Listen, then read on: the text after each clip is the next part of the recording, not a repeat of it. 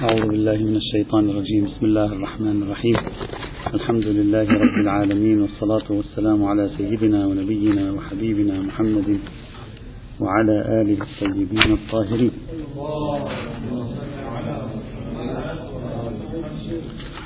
كنا نتكلم في أدوات التعليل وطرائق بيان التعليل في اللغة وعند العرف. قد ذكرنا أن التعليل تارة يكون بنحو الاستخدام الاسمي وأخرى يكون بنحو الاستخدام الحرفي. وبنحو الاستخدام الاسمي الحرفي تارة يكون بنحو الحرف البناء. الأحرف مثل اللام ولأن ولكي ولكي وفاء السببية وباء السببية وما شابه ذلك. وأخرى يكون بنحو نمط من الهيئة التركيبية أو نوع, نوع تركيب يفهم منه العرف تعليلا. وصلنا إلى هذه النقطة. قلنا نذكر عدة نماذج. يعني في هذا النموذج الأول كان أن يذكر الحكم ثم يبين المراد من وراء الحكم بنحو بيان الملاكات خاصة إذا استخدمت أداة الحصر. وذكرنا لذلك أربعة أمثلة بالأمس. وكان آخرها مثال تعدد الزوجات الذي أثار ضجة في آه، أوساط الدرس. باعتبار دسومته و آه، باعتبار أهميته. الحالة الثانية أو النمط الثاني من أنماط الاستدلالات التعليلية التي تكون بنحو الهيئة المعنوية وليس بنحو هيئة آه، أحرف لفظية. أن تأتي الكبرى أن يضع المولى كبرى كلية عقيب بيان الحكم. هناك في الأول ذكر الحكم ثم استأنف بعد ذلك بيان المصالح والمفاسد خاصة لو استخدم أداة الحصر. في الحالة الثانية أن يضع كبرى كلية بعد أن يبين الحكم، فيرجع الحكم إلى مو... إلى الكبرى الكلية. يعني لا يذكر تعليلا، قد قد لا يذكر صيغ التعليل الحرفية، ولكنه يذكر حكما ثم بعد ذلك يذهب إلى بيان قاعدة كبروية وكلية فيفهم العرف أن هذا الحكم الذي ورد في المورد ليس سوى تطبيق لتلك القاعدة الكبروية وليس له عنوان مستقل. والقاعدة الكبروية هي المدار الحكم وليس المورد هو مدار الحكم. سأذكر بعض الأمثلة أيضا كما فعلنا سابقا. مثال الأول في بعض الأحيان الكبرى في حد نفسها تكون من آه، كبريات دوائر الملاكات. مثل كبرى المشقة نفي المشقة كبرى التيسير قاعدة التيسير. مثلا قال تبارك وتعالى في سورة البقرة الآية 185 عندما تحدث عن الصوم قال فمن شهد منكم الشهر فليصمه. فمن شهد منكم الشهر فليصمه. ومن كان مريضا أو على سفر فعدة من أيام أخر. يعني له أن يفطر ويقضي أياما أخرى ولم يذكر أدوات تعليلية. قال يريد الله بكم اليسر ولا يريد بكم العسر. هنا لا يوجد تركيب تعليلي لأن الله يريد بكم اليسر أو فإن الله يريد بكم اليسر لا. ذكر حكما ثم ذكر بعد ذلك كبرى كلية يريد الله بكم اليسر. حالة عامة فيفهم العرف من مجيء الحكم. وبعد ذلك مجيء تلك الكبرى وكون الحكم متناسبا مع الكبرى يفهم العرف أن المدار هو هذه الكبرى. فلذلك يمكن أن تكون هذه الآية القرآنية إشارة إلى أن ملاك الإفطار والقصر في السفر المشقة. ونكتة الإفطار والقصر في السفر أصلا المشقة. وإلا أي معنى أن يقول ومن كان منكم مريضا أو على سفر فعدة من أيام أخر يريد الله بكم اليسر؟ نفس أن يقول يريد الله بكم اليسرى يعني مورد الترخيص في الإفطار اللي هو مورد المرض ومورد السفر هي موارد مشقة. موارد مثقلة على الإنسان. يتعب الإنسان إذا صام فيها. إذا كان مريضا فصام يتعب إذا كان مسافرا فصام فيه نوع مشقة عليه. لا أنه لا يتحمل لا فيه نوع مشقة. فقال يريد الله بكم اليسر ولا يريد بكم العسر. فقد يفهم فقيه من هذا العنوان الكلي الذي قاله أو القاعدة الكلية التي قالها ولو لم يستخدم أدوات التعليل. يفهم أن نكتة الترخيص في مورد المرض والسفر هي نكتة المشقة. ولذلك قال يريد الله بكم اليسر ولا يريد بكم العسر. فتكون هذه الآية حينئذ معززا للرأي الذي يقول بأن مدار القصر والإفطار في باب السفر هو باب المشقات. والتعب النوعي. وليس باب المسافة 22 كيلومتر حتى لو لم يكن هناك مشقة أو تعبا نوعيا. هذا أولا. ثانيا في بعض الأحيان تكون الكبرى الكلية بنفسها عبارة عن حكم شرعي ليست عبارة عن ملاك. المشقة هي نوع من الملاك. بنفسها عبارة عن حكم شرعي أو عبارة عن كبرى عقلائية. فيذكر الحكم ثم بعد ذلك يذكر الكبرى العقلائية أو يذكر الحكم ثم بعد ذلك يذكر الكبرى الشرعية. فيفهم العرف من ذلك أن هذا الحكم لم يكن لخصوصيته وإنما لكونه منطبقا من أو مطبقا للكبرى الكلية التي أتت بعده. وسأعطي أمثلة. مثال الأول خبر زرارة في الاستصحاب. زرارة سأل عن آه، الرجل ينام وهو على وضوء أتوجب الخفقة والخفقتان عليه الوضوء فقال يا زرارة قد تنام العين ولا ينام القلب والأذن. فإذا نامت العين والأذن والقلب فقد وجب الوضوء. قلت فإن حرك إلى جنبه شيء ولم يعلم به. قال لا حتى يستيقن أنه قد نام حتى يجيء من ذلك أمر بين. وإلا فإنه على يقين من وضوئه. الآن ذكر الكبرى ولا ينقض اليقين أبدا بالشك بناء على ينقض. ولا ينقض اليقين أبدا بالشك ولكن ينقضه بيقين آخر. إذا لم نقل بأن الألف واللام في اليقين هنا هي ألف واللام العهدية في باب الوضوء كما ذهب إليه جمهور الأصوليين المتأخرين في باب الاستصحاب. فهذا معناه أن الإمام بدون أن يستخدم أدوات التعليل المتداولة في اللغة العربية نفس التركيب أعطانا إفادة التعليل. ما معنى إفادة التعليل هنا؟ إفادة التعليل بالمعنى الميرزائي يعني بالمعنى النائيني يعني أن مدار الحكم على موضوع اليقين والشك لا على موضوع الوضوء شكا ويقينا. أن الوضوء لم تعد هو مدار الحكم إنما مدار الحكم كلية اليقين والشك. ولذلك عم أصلا الأصوليون هنا لما عمموا بأي لكن عمموا بهذا. لا يوجد أدوات تعليل أصلا. لكن فهموا من طريقة تركيب الرواية أنها تريد أن تجعل المورد الذي يجيب عنه الإمام ليس سوى مصداق من مصادق كبرى كلية هل هذه الكبرى الكلية إما كبرى شرعية أو كبرى عقلائية كما قالوا هنا؟ ادعوا هنا بأن هذه إحالة على كبرى عقلائية مركوزة. كما ذهب إليه مثلا سيحان باقر الصدر وغير سيحان باقر الصدر. فإذا هذه الرواية ليست سوى رواية تعليلية. تعليلية بأي معنى للتعليل؟ تعليلية يعني بمعنى أنها تجعل المدار على علة كبروية وليس على المورد الذي جاء به الحكم. وهو وهذا هو الذي عادة يكون في التعليل وهو الذي نطلبه عادة من التعليل. طبعا بصرف النظر عن المناقشات في بحث الاستصحاب في هذه الرواية. مثال آخر أيضا. قال قلت لأبي عب معاوية بن عمار يقول قال قلت لأبي عبد الله عليه السلام إن أهل مكة يتمون الصلاة بعرفات. أهل مكة لما يطلعوا على عرفة يصلوا تمام. فقال ويلهم أو ويحهم وأي, وأي سفر أشد منه؟ لا لا يتم. ليس يوجد صياغة تعليلية هنا لأنه فإنه بأنه لا يوجد صياغات تعليلية بالمعنى الحرفي. البنائي للكلمة. لكن تركيبة الجملة يفهم منها العرف التعليل. ما معنى التعليل؟ يعني أن المدار ليس على مسافة بين مكة وعرفات وإنما المدار على أن السفر شاق أو ليس بشاق. فهذه الرواية تساند الآية القرآنية وتكرس مفهوم أن المعيار والمدار في باب القصر والإفطار في السفر ليس عبارة عن المسافة وإنما هو عبارة عن المشقة والشدة وأي سفر أشد منه. ويستنكر الإمام كيف هؤلاء يتمون وهو سفر شاق؟ لا بد لهم أن يقصروا. فإذا يفهم العرف من ذلك أن النكتة والمدار أي العلة هي عبارة عن المشقة في السفر. لا المسافات 22 وغير ذلك. بصرف النظر عن وجود قرائن عكسية أتكلم كأمثلة كما قلت مرارا.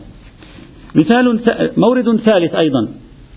في بعض الأحيان نجد أجوبة في الروايات ليست الأجوبة سوى بيان للكبرى. أصلا لا يذكر الحكم ثم يبين الكبرى. يسأل عن أمر فجوابه يكون الكبرى. فنفهم من ذلك أن المورد ليس له خصوصية وإنما المدار هو عبارة عن ما في الكبرى وليس المورد. مثاله خبر بكير بن أعين في باب قاعدة الفراغ. قال قلت له الرجل يشك بعدما يتوضأ. يعطيه الإمام هنا بيانا للعلة اللي هي الكبرى. يقول هو حين يتوضأ أذكر منه حين يشك.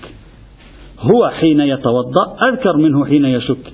هذه هذا الجواب الذي يذكر هو وارد في الوضوء يجيبه عن أمر في الوضوء. لكن العلة التي يذكرها يفهم منها العرف أنها هي المدار في الحكم. يعني ما هي ما معنى المدار؟ يعني أن الإنسان كلما كانت نسبة استذكاره حال الفعل أكبر من نسبة استذكاره بعد الفعل فإنه يجري قاعدة الفراغ. يعني نكتة وملاك ومدار ومناط وعلة قاعدة الفراغ هي نكتة الأذكرية. ولذلك بنى بعض الفقهاء في باب قاعدة الفراغ على مدارية نكتة الأذكرية. كما هو قول معروف بين متأخرين المتأخرين قالوا المدار هو نكتة الأذكرية وبناء عليه إذا أخذت هذا المدار ممكن أن أعمم وأخرج حتى عن قاعدة الفراغ. في كل مورد يكون في حالة أنا أذكر مني قانونا وعادة في حال أخرى ينبغي هنا أن أجري معيار الأذكرية وأبني على ما كان في ذلك المورد. كليا هكذا. وبالتالي لا خصوصية هنا للوضوء لا خصوصية هنا للمورد. ولهذا أصلا أنت لو تتأمل لهذا الفقهاء في باب قاعدة الفراغ لم يعتبروا قاعدة الفراغ المتأخرون خصوصا لم يعتبروا قاعدة الفراغ من خصوصيات باب الوضوء وإنما هي واردة في جميع الأبواب الشرعية كما قالوا هنا. هذه بعض الأمثلة التي أردت أن أذكرها وبينا فيها دلالة اللغة والعرف في تراكيبهم على التعليل صريحا أو ظهورا أو ربما إشعارا على الأقل لا بأس فيكون مؤيدا لدلالات أخرى ولا أريد أن أستقصي هنا وإنما أردت فقط أن أذكر بعض العينات لكي نكون على بينة ومن الآن فصاعدا نحاول ونحن نقرأ الروايات والآيات نلتفت إلى هذه النكات التعليلية بالمعنى الذي نقصده نحن من التعليل. أي نكتة تحول المدار من المورد إلى أمر أكثر كبروية وكلية. يعني بالمعنى الميرزائي النائيني. طيب. قبل أن أنهي هذا البحث لابد أن أتوقف عند هذا البحث يعني بحث أدوات التعليل وطرائق التعليل وإن كان نحن أصلا التعليل النصي أوشكنا على أن ننتهي منه. قبل أن ننهي بحث أدوات التعليل وطرائق التعليل لابد أن نتوقف عند نقطة مهمة هنا. وهي أن العديد من الأصوليين والفقهاء سنة وشيعة والأغلب سنة وبعض الشيعة أخذ من السنة مثل المحقق الحلي. عندما تحدثوا عن موضوع التعليل ذكروا في أدوات التعليل مطلق الصيغ التي تؤدي إلى ربط حكم بأمر. مثلا إذا زالت الشمس فصلي فقالوا هذا زوال الشمس علة. قالوا زوال الشمس علة. السارق والسارقة فاقطعوا أيديهما. قالوا عنوان السارق وعنوان السارقة علة لقطع اليد. فإذا لم يكن هناك عنوان السارق وعنوان السارقة لا يوجد موضوع لقطع اليد. منتف حينئذ المورد.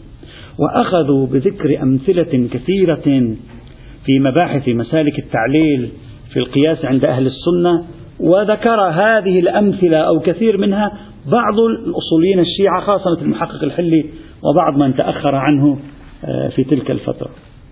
مثلا الزانية والزاني فاجلدوا كل واحد منهما. قالوا عنوان الزاني وعنوان الزانية وصفان هما العلة في الحكم. وبالتالي إذا انتفى وصف الزنا لا يوجد حكم الجلد في مثل هذه الحالة فاعتبروا ذلك داخلا في دائرة التعليل. اعتبروا ذلك داخلا في دائرة بحث العلة في مثل هذه الحالة هذا النوع من الأمثلة نحن تركناه لا حاجة لنا به لسبب بسيط جدا وهو أننا لا نقصد من التعليل مطلق قيد في الحكم مطلق شرط وجوب في الحكم مطلق موضوع الحكم. نحن في بحثنا هذا برمته في بحث الاجتهاد التعليلي وبحث نظرية المقاصد لا نقصد من التعليل مطلق ربط الحكم بشرط أو بقيد أو بموضوع. هذا بحث كبير جدا. كل الجمل الشرطية والوصفية واللقبية وغيرها حتى لو لم يكن لها مفهوم كلها ستكون حينئذ صيغ تعليلية بهذا المعنى.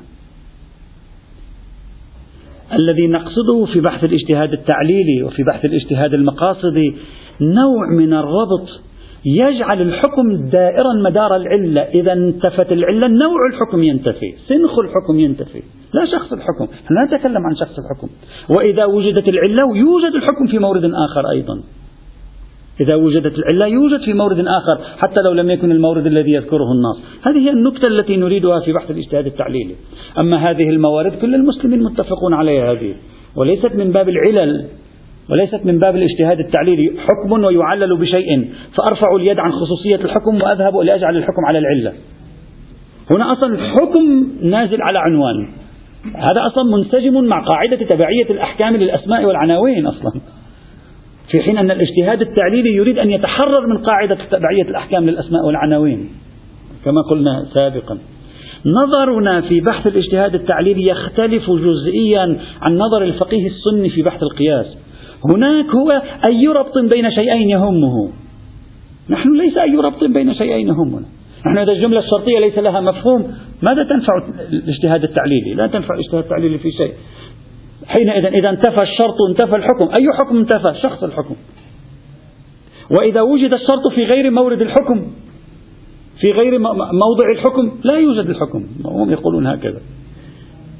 وبالتالي ليس كل ربط بين شيئين وارتهان الحكم لشرط وجوب أو للصفة شخص الحكم. ارتهانه لشرط وجوب أو لشرط الصفة فإذا هذا معناه أننا بتنا نؤمن بالاجتهاد التعليل. لا هذا بحث خارج عن موضوعنا ولذلك نعرض عن كل تلك الأدوات التي ذكروها بعنوان أنها من بيانات العلل وهي لا علاقة لها ببيانات العلل بالمفهوم الذي نريده هنا كباحثين في موضوع الاجتهاد التعليلي أو كباحثين في موضوع الاجتهاد المقاصدي فأرجو عدم الخلط بين هذين الموضوعين. وبالتالي تارة أنا أبحث عن ما ارتبط به شخص الحكم وأخرى أبحث عن ما ارتبط به نوع الحكم بحيث الحكم يدور الحكم النوعان يدور مدار هذا العنوان وجودا وعدما. الثاني هو الذي أريده الأول كل الفقهاء القائلون بقانون تبعية الأحكام للأسماء والعناوين يقبلون به بلا أي منازع هنا. لا أريد أن أقول هذه ليست مفيدة. أدوات التعليل بالمعنى الثاني ليست مفيدة لكنها ليست هي حق مقصد القائلين أو الباحثين في موضوع الاجتهاد التعليلي أو الاجتهاد المقاصدي. فقط أحببت أن أشير إلى هذه النقطة كي لا يختلط الأمر علينا وندخل ما لا علاقة له ببحث وإلا ستصبح الجملة اللقبية والجملة الوصفية داخلة في نشاط الاجتهاد التعليلي. حتى لو لم يكن لها مفهوم. وهذا صار واضح خروج هذا الموضوع عن بحثنا. نحن في بحث التعليل النصي آه، كنا نبحث في ملفات ملفات كما رأيتم لشدة توسع هذا البحث وتعدد العناوين والجوانب فيه أخذناه كملفات ملفات. انتهينا الآن من ملف آه، أدوات التعليل وطرائق التعليل وبيانات التعليل. يوجد آه، جزء ثاني أو متمم لهذا الملف أو نمط جانب آخر لهذا الملف لابد أن نكمله قبل أن ننتقل إلى ملف آخر ونحن على شرف الانتهاء من بحث التعليل النصي برمته. هذا الملف هو مرجعية العرف كأصل أو تأسيس الأصل الأولي في باب التعليل وموانع جريان الأصل الأولي هذا مهم موانع جريان الأصل الأولي ما معنى هذا الكلام؟ يعني نريد الآن أن نبحث في الأصل الأولي في الجملة التعليلية بحسب الاستظهار لا الأصل عند الشك. الأصل الأول عند في الجملة التعليلية بحسب الاستظهار ما هو؟ أنها تفيد الكبرى الكلية التي نبحث عنها. تفيد الانتقال من المورد إلى كبرى أو لا. هذا الأصل الأول. طيب إذا كان الأصل الأول هو أن الجملة التعليلية تكون لنا مدارية العلة أو العلة المدارية. نعبر عنها بالعلة المدارية. يعني دوران الحكم مدار العلة لا مدار العنوان المأخوذ في مورد الدليل. إذا كان الأصل الأول هذا لماذا نحن في بعض الأحيان لا نعمل بهذا بهذا الظهور؟ لماذا في بعض الأحيان لا نجعل الحكم يدور مدار العلة؟ ما هي العناصر؟ هذا سؤال جدا مهم. ما هي العناصر التي تقع في الأدلة تجعلنا في بعض الأحيان لا نستظهر مدارية العلة؟ لا نعمل قواعد الاجتهاد التعليلي. لا نذهب إلى تحديد المقصد وتخطي دائرة النص تعدي عن دائرة عنوان النص نحو عنوان العلة. لماذا؟ في بعض الموارد قطعا حتى المؤمنون إلى أبعد الحدود بالاجتهاد التعليلي لا يعملون بعلة موجودة مع رغم أن تركيبة النص تركيبة تعليلية وفق قواعد اللغة. تركيبة النص هي تركيبة تعليلية وفق قواعد اللغة. لكن بعض الأحيان تقول لا ليس ظاهر في التعليل. ما هي إذا كان الأصل في التعليل إفادة مدارية العلة فلماذا في بعض الأحيان نرفع اليد عن هذا الأصل اللغوي هذا الأصل الاستظهاري؟ وما هي النكات التي تدخل على الخط تجعلنا نرفع اليد عن هذا الأصل الاستظهاري. وهذا بحث ظريف ومفيد ومهم وهو في الحقيقة تتبعي. ما معنى تتبعي؟ يعني هذا البحث ليس مطروقا في الكتابات الأصولية. هذا البحث أنت عليك أنك تروح تعمل جولة في الفقه وترى في بعض الموارد التي رفعوا يدهم فيها عن كبروية التعليل ما النكتة التي دخلت على الخط؟ رغم اعتقاد الرافع ليده اعتقاده بإمكانية وجود أصل استظهار اسمه كبروية التعليل مثل السيد الخوئي مثلا. ولو في الجملة. وهذا أمر هذا مفيد جدا يمكن أن يساعد في رفع اليد عن إفادة التعليل لمدارية العلة في بعض الموارد. لكي أبدأ بهذا الموضوع. وجود تعليل. نعم نعم. يوجد تعليل. افعل كذا لأجل كذا. حرمت الخمر لإسكارها. الأصل لغة يعني مقتضى القاعدة عند العرف. ما هو مقتضى القاعدة العرف أن التعليل يفيد مدارية العلة. يعني يعني مدارية العلة نفس تعبير الميرزا النائين الكبرى الكلية. نعم. تمامية الموضوعية في العلة. فنقول الأصل الاستظهار عند العرف عندما يرون جملة تعليلية دوران الحكم مدار العلة لا مدار العنوان المأخوذ في المعلل. هذا الأصل الاستظهاري طيب في بعض الأحيان نرفع يدنا عن هذه الدلالة. السؤال لماذا؟ ما العناصر التي تؤدي إلى رفع اليد عن هذه الدلالة؟ هذا موضوع في غاية الأهمية ومفيد جدا كما سوف نرى إن شاء الله تعالى. في البداية سأشرح الأصل ثم بعد ذلك نبدأ بالموانع اللي هي محل بحثنا الآن. يقول السيد الخوئي على ما جاء في المصباح الميزان في الحكمة والعلة هو فهم العرف ففي كل مورد فهم العرف من الكلام دوران الحكم مدار التعليل فهو علة وإلا فهو حكمة. ما معنى هذا الكلام؟ معناه أن السيد الخوي يريد أن يقول لا تتعبوا أنفسكم بوضع تحليلات ثبوتية ومقدمات افتراضية. المرجع في الاستفادة المدارية في باب التعليلات العرف. هذا العرف ببابنا. كلما وجدنا جملة تعليلية نقول له ماذا تفهم منها؟ فيقول لي أنا أفهم منها مدارية العلة أو يقول لي أنا لا أفهم منها مدارية العلة. بهذه الطريقة اعتبر السيد الخوئي أن المرجع هو العرف وانتهت المشكلة خلاص. ما في مشكلة. لا نحن نبحث في دلالات. يعني طبيعي يقول هكذا السيد الخوئي نحن نبحث في دلالة هذه الجملة وماذا يفهم الناس منها. فطبيعي أن يرجع إلى العرف إلى من يرجع؟ ويرجع إلى علماء الرياضيات؟ ما لهم علاقة في هذا الموضوع. نحن نبحث ما زلنا في تراكيب النصوص.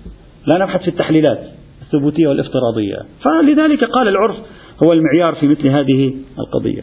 هذا النص مبدئيا صحيح مئة بالمئة.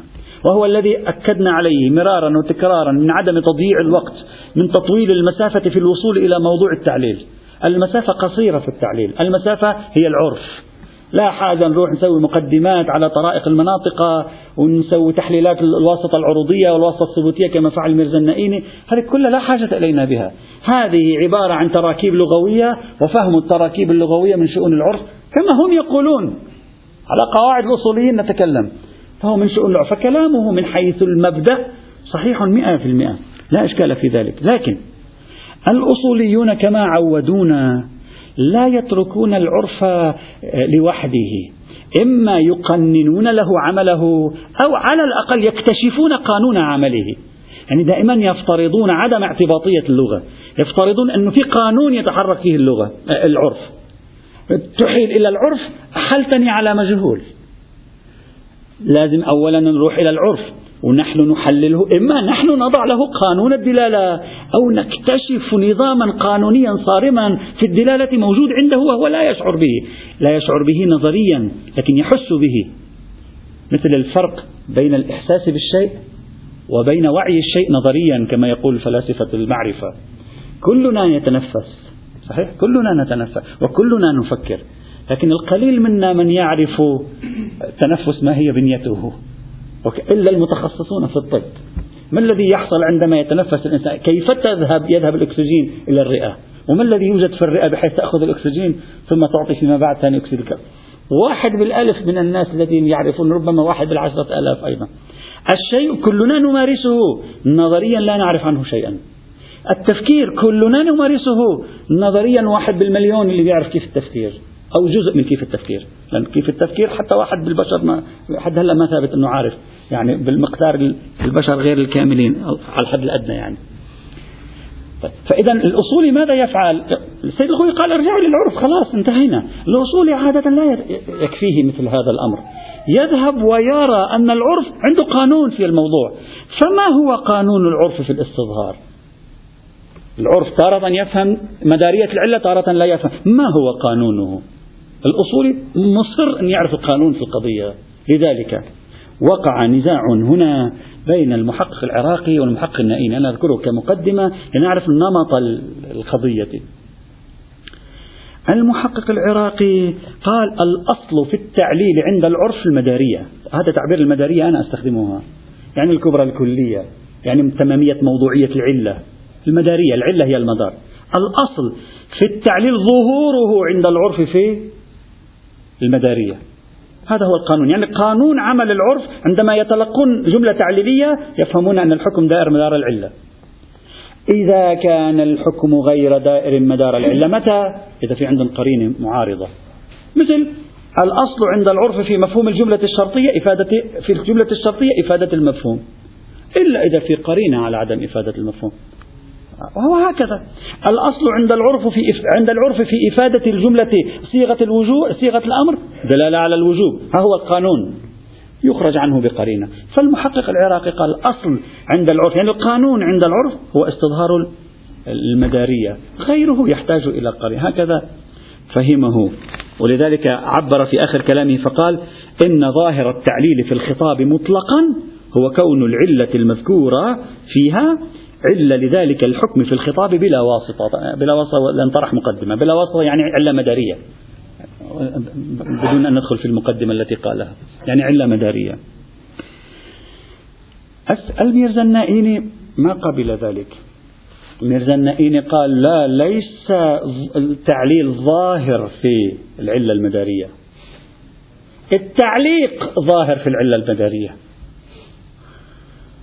يعني فصل الميرزا النائيني الشيء عن يعني عمل عمل فصل أسري الشيء وأخوه فصلهم عن بعض.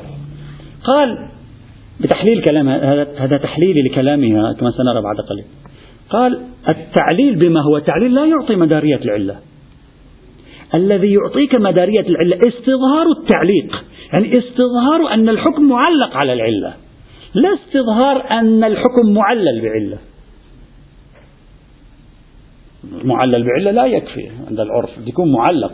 وهذا نفس اللي سابقا قلناه. نفس نظرية الميرزا النعيمي. أنا الآن فقط أذكر الجانب جانب تأسيس الأصل عند الميرزا النعيمي.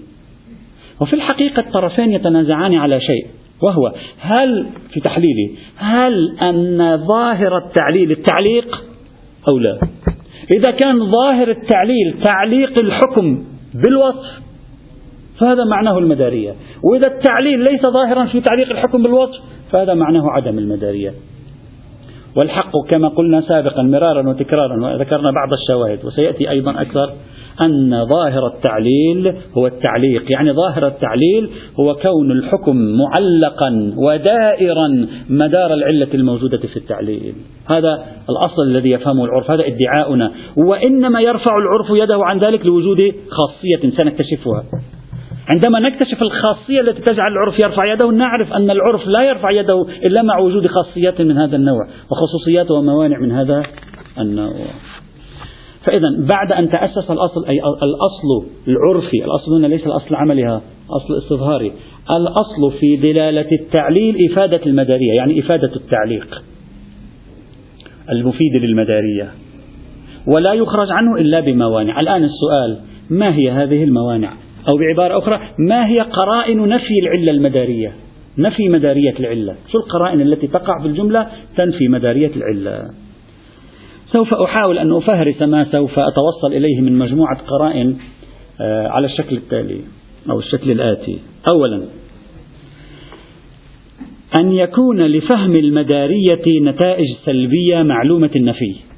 يرفع العرف اليد عن ظهور التعليل في دوران الحكم مدار العلة عندما يكون جعل الحكم مدار دائرا مدار العلة ذا لوازم سلبية معلومة النفي. يعني يلزم منه لوازم علم من الدليل أنها باطلة. وسأعطي على ذلك أمثلة. مثال أول أن يلزم من مدارية العلة الالتزام بحكم شرعي معلوم النفي في الشريعة. معلوم النفي في الشريعة يعني عندي جملة تعليلية. إذا بدي أجعل الحكم دائر مدار العلة يلزم من ذلك إثبات حكم في مورد معين. هذا الحكم في مورد معين أعلم أن الشريعة لا يمكن أن تثبته. فأكتشف من ذلك أن هذا لا يفيد التعليل. أرفع يدي أشعر بوجداني أنه لا يعقل أن يكون المولى عندما علل أراد دوران الحكم مدار العلة. إذ لو أراد دوران الحكم مدار العلة للزم من ذلك لوازم هو لا يقول بها في الشريعة. وسأعطي أمثلة الآن. أمثلة واقعية من تجربة الفقهية. أعطي مثالا. ورد في علة تشريع الدفن. العلة في تشريع الدفن. ورد في كتاب العلل للفضل بن شاذان عن الإمام الرضا عليه السلام قال فإن قال هذه الرواية هي نفس الرواية يقول فإن قال وقلنا وإن قال وقلنا هي نفس الرواية. ولذلك بعضهم قال أن كتاب العلل للفضل بن شاذان ليس رواية وإنما هو اجتهاده اجتهاد الفضل بن شاذان يعني من مؤلفات الفضل بن شاذان. فإن قال فلما أمر بدفنه أو أمر بدفنه؟ لماذا يدفن الميت؟ قيل لئلا يظهر الناس على فساد جسده. يطلع الناس على فساد جسده وقبح منظره وتغير ريحه ولا يتأذى به الأحياء بريحه وبما يدخل عليه من الآفة والفساد وليكون مستورا عن الأولياء والأعداء. أصدقاء والأعداء. فلا يشمت عدوه ولا يحزن صديقه. هذه علة وجوب الدفن. هذه علة وجوب الدفن بحسب رواية العلل للفضل بن شاذان عن الرضا عليه السلام. هذه الرواية وقعت موقع البحث استند إليها في بحث نقل الجثامين إلى المشاهد المشرفة. فعندك شخص توفي مثلا في قم قبل 500 سنة ليس الآن بيوصل بنفس اليوم إلى النجف. قبل 500 سنة. ونريد أن ننقله إلى دار السلام في النجف. إذا قلنا بجواز نقله إلى دار السلام ماذا سيلزم؟ راح تأخذ القضية أسبوع عشرة أيام عشرين يوم الله أعلم المسافة التي تأخذها. وإذا كان آه، في حر القيظ في الصيف سيلزم من ذلك تفتت جسده وخروج الرائحة وستقع مثل هذه المحاذير في مثل هذه الحال. إذا كانت إذا كان المدار والمحور في ثبوت حكم الدفن وجودا وعدما هي هذه العناوين المأخوذة في رواية العلل فالمفترض حينئذ أن نقول بحرمة نقل الموتى قبل دفنهم بحرمة نقلهم بعد وفاتهم مباشرة بحرمة نقلهم إلى المشاهد المشرفة لأنه عادة يلزم منها ذلك. طبعا إلا إذا واحد ساكن في النجف حلت المشكلة. ما في موضوع للنقل حينئذ. هذا أحد أدلة عدم جواز نقل الجثامين إلى المشاهد المشرفة اعتمادا على نكتة التعليل. مدارية العلة هي هذه العلة يدور الحكم مدارها. فكلما كان هناك كذا وكذا لازم أن نلتزم بلزوم الدفن في مثل هذه الحال هكذا الطرح الذي ذكر. السيد الخوئي هنا لم يقبل بمدارية هذه العلة. الآن لاحظ معي السيد الخوئي لماذا لم يقبل بأن تكون هذه العلة يدور الحكم مدارها؟ آه نعم. قال لا ينبغي توهم كونها العلة التامة لوجوب الدفن. ليش سيدنا؟ يقول وإلا لزم الالتزام بعدم وجوب الدفن فيما إذا أمكن إبقاء الميت في الخارج على نحو لا يطرأ عليه النتن والفساد. كما في زماننا هذا بل في الأزمنة المتقدمة أيضا حيث كانوا يحفظون الميت بالدواء من غير أن يفسد أو ينتن وكذا يلزم ماذا؟ يلزم عدم وجوب الدفن فيما إذا كانت الأرض على وجه لا تمنع على انتشار رائحة الميت بدفنه مع أن الدفن واجب في كلتا الصورتين يقول إذا كانت هذه العلة عليها مدار الحكم. أنت تصمت منها حكما شرعيا في باب نقل الموتى إلى المشاهد المشرفة. يلزم لو أننا الآن استطعنا أن نحنط هذا الميت لا يجب دفنه. ونخليه موجود مثل لينين في موسكو. ونخليه موجود كل العالم تشاهده. ونخليه مثل فرعون في المتحف الوطني في القاهرة. بنشوف الفراعنة كلهم موجودين آه، أمامنا. لا, لا يجب الدفن حينئذ. يقول وهذا معلوم من الشريعة بطلان. يجب الدفن. مطلقا.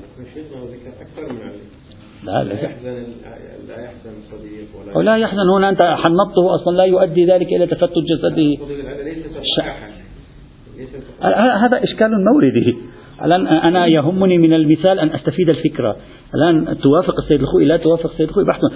وإلا يمكن نقول صغرويا من قال لك سيدنا الخوي أن هذا حرام؟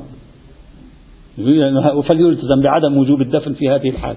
يعني تمسكا بعموم هذه العلة تمسكا بمحورية ومدارية هذه العلة. أنت عندك الإجماع هو الذي جعلك. ونقول الإجماع مثلا ليس ده. ممكن واحد يناقش في الصغرى لا تهمني الصغرى يهمني أخذ المثال لأرى كيف السيد الخوئي رفع يده عن ظهور التعليل في أنه مدار لثبوت الحكم وجودا وعدما رغم أن السيد الخوئي ممن يقبلون مبدئيا بأن التعليل يفيد دوران الحكم مدار العلة وجودا وعدما.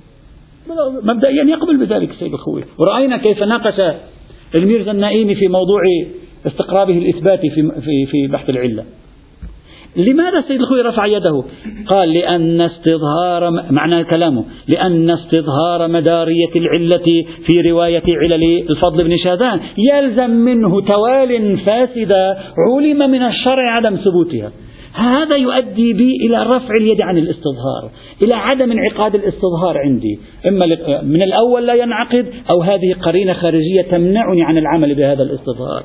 في مثل هذه الحال. إذا أول موانع أول موانع استظهار المدارية من التعليل رغم أن الأصل اللغوي هو استظهار المدارية من التعليل أن يلزم من استظهار المدارية لوازم معلومة النفي ومنها لوازم معلومة النفي في الشريعة.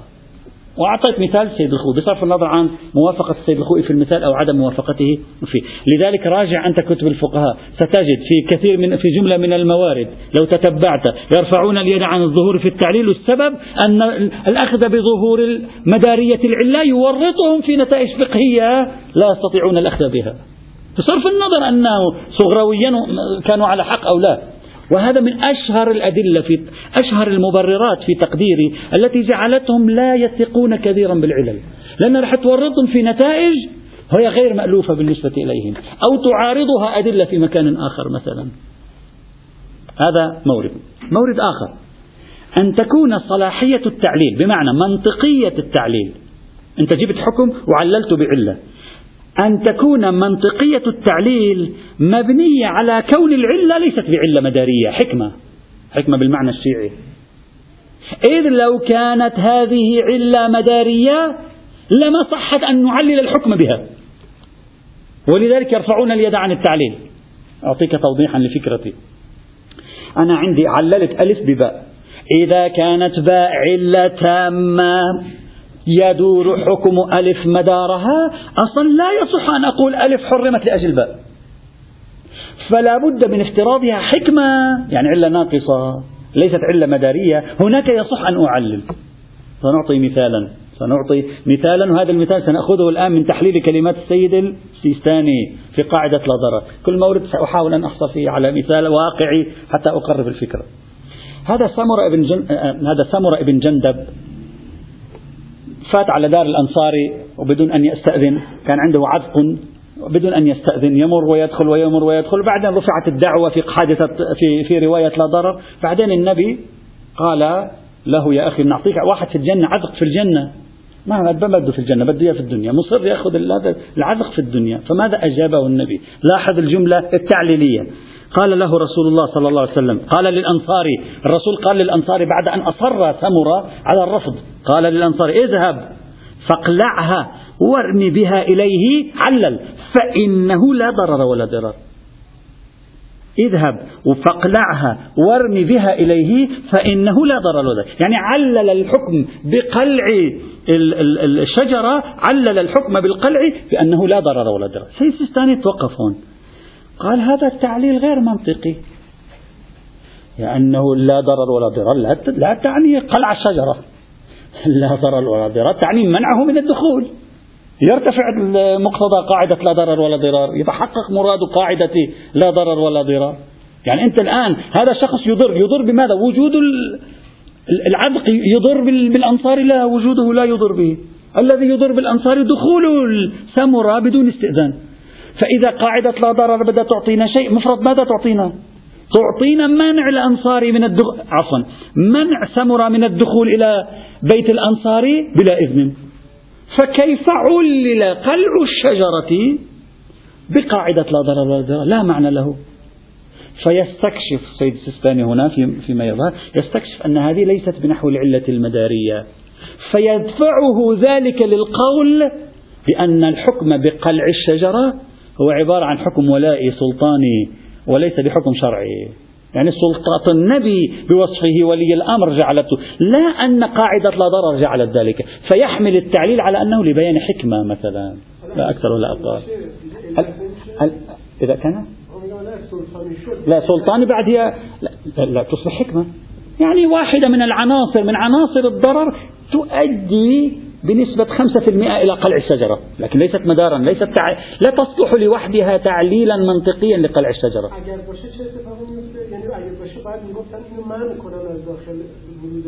إذا كانت علة مدارية فإن مقدار الضرر هو دخوله بلا استئذان. فيمنع. هذا هو مقدار. لا وجود الشجرة. وجود الشجرة ليس ضرريا. أنت تقول اقلع الشجرة فإنه لا ضرر. شو تفهم منه تفهم منه أن الشجرة وجود ضرر. وهكذا معناه. اقلع الشجرة فإنه لا ضرر. يعني الشجرة فيها ضرر. خم الشجرة ليس فيها ضرر. نعم لو قال امنعوه أن يدخل فإنه لا ضرر. نعم صحيح لأن دخوله في ضرر. مقدمة لعدم دخول قلع الشجرة. المقدمة هذه ليست من قاعدة لا ضرر. هذه من سلطة النبي. حكم ولائي. ولذلك السيد السيستاني كما هو رأي بعض الأعلام أيضا مثل السيد الإمام الخميني رحمة الله عليه يميلون إلى أن هذا الحكم بالقلع كان عبارة عن حكم سلطاني ولائي وليس حكما شرعيا. يعني لم يطبق النبي حكم شرعي هنا. إذا يطبق حكم شرعي يقول له لازم تستأذن. وإذا ما استأذن ينزل عليه تعزيرا مثلا أو شيء من هذا القبيل. لا أكثر ولا أقل.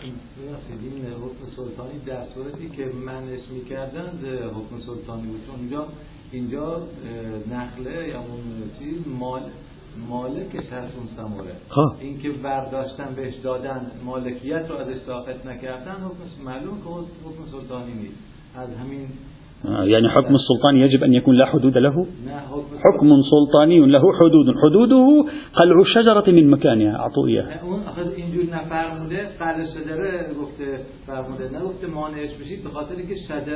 مملوک إياه خب. خب وقتی مملوکش هست خب بهش دادن. أنا أسألك سؤالا. مصداق الضرر هنا أين على الأنصاري مصداق ضرر ورود ثمره آه. حریم این آقا به خاطر اینکه ما مشكلة ما مشكلة بخاطر ماذا؟ ما مشكلة المهم المصداق المحقق الحقيقي للضرر الدخول بلا استئذان. فقط. هذا ليس حكم سلطان. هذا إجراء لحكم الله. حكم سلطاني نتكلم هنا يعني إنشاء حكم شرعي ولائي. ليس تنفيذ أحكام الله بالقوة يعني بالسلطة. تنفيذ أحكام الله بالسلطة ليس حكم ولائي. الآن إذا زنى شخص فالحاكم الشرعي أقام عليه الحد بما يملك من سلطة على الأرض هذا ليس حكم سلطاني. هذا تطبيق ولا تطبيق من الحاكم لشرع الله. نعم. سر نزنید به بیجهت مثل که مثلا یکی اومد کنار منزل پیغمبر پیغمبر تو چشتو کور میکردم اگه این هم همین جوریه دیگه. یعنی این حکم شرعیه اگه مانع لا لا ارجو أن توضح الصورة أكثر. إذا كان قلع الشجرة قلع العذق ليس سوى لأجل قاعدة لا ضرر ولا يوجد عنصر آخر. باطل. لأنه إذا افترض النبي الآن لا يمارس أي حكم أي حكومة سلطانية ولا ينشئ حكما ولائيا وقال اقلعوا الشجرة فإنه لا ضرر. أشكل عليه أنت. بتقول له قلعوا الشجرة ليس ضررا حتى تطبق فيه لا ضرر. أنت عم تطبق لا ضرر في غير مورد الضرر. إذا بدك تطبق لا ضرر في مورد الضرر قل لا تدخل إلا باستئذان. امنعوه أن يدخل إلا باستئذان. هذا تطبيق. فثمة شيء فعله النبي فوق مفاد قاعدة لا ضرر. أعلى من مفاد قاعدة لا ضرر. هذا تفسيره أنه أسطره بحكم سلطانه على الأمة وولايته على الأمة. هذا هو فإذا متى نرفع اليد عن ظهور التعليل؟ الآن أنا لا أريد أن أقول أن أوافق سيد الثاني على نمط المثال. أنا أريد فقط أعطي أمثلة واقعية إلى حد ما أستطيع للكليات التي سأضعها. الكلية هذه أن أن العرف يرفع يده عن مدارية العلة. كلما كان افتراض مدارية العلة موجبا لعدم منطقية التعليل. هو يرفع نفس هذا يكون قرينة في نفس تركيب الكلام عند العرف على أن هذا التعليل لا يراد منه المدارية. هذه نكتة مهمة يأتي الباقي إن شاء الله تعالى. الحمد لله رب العالمين.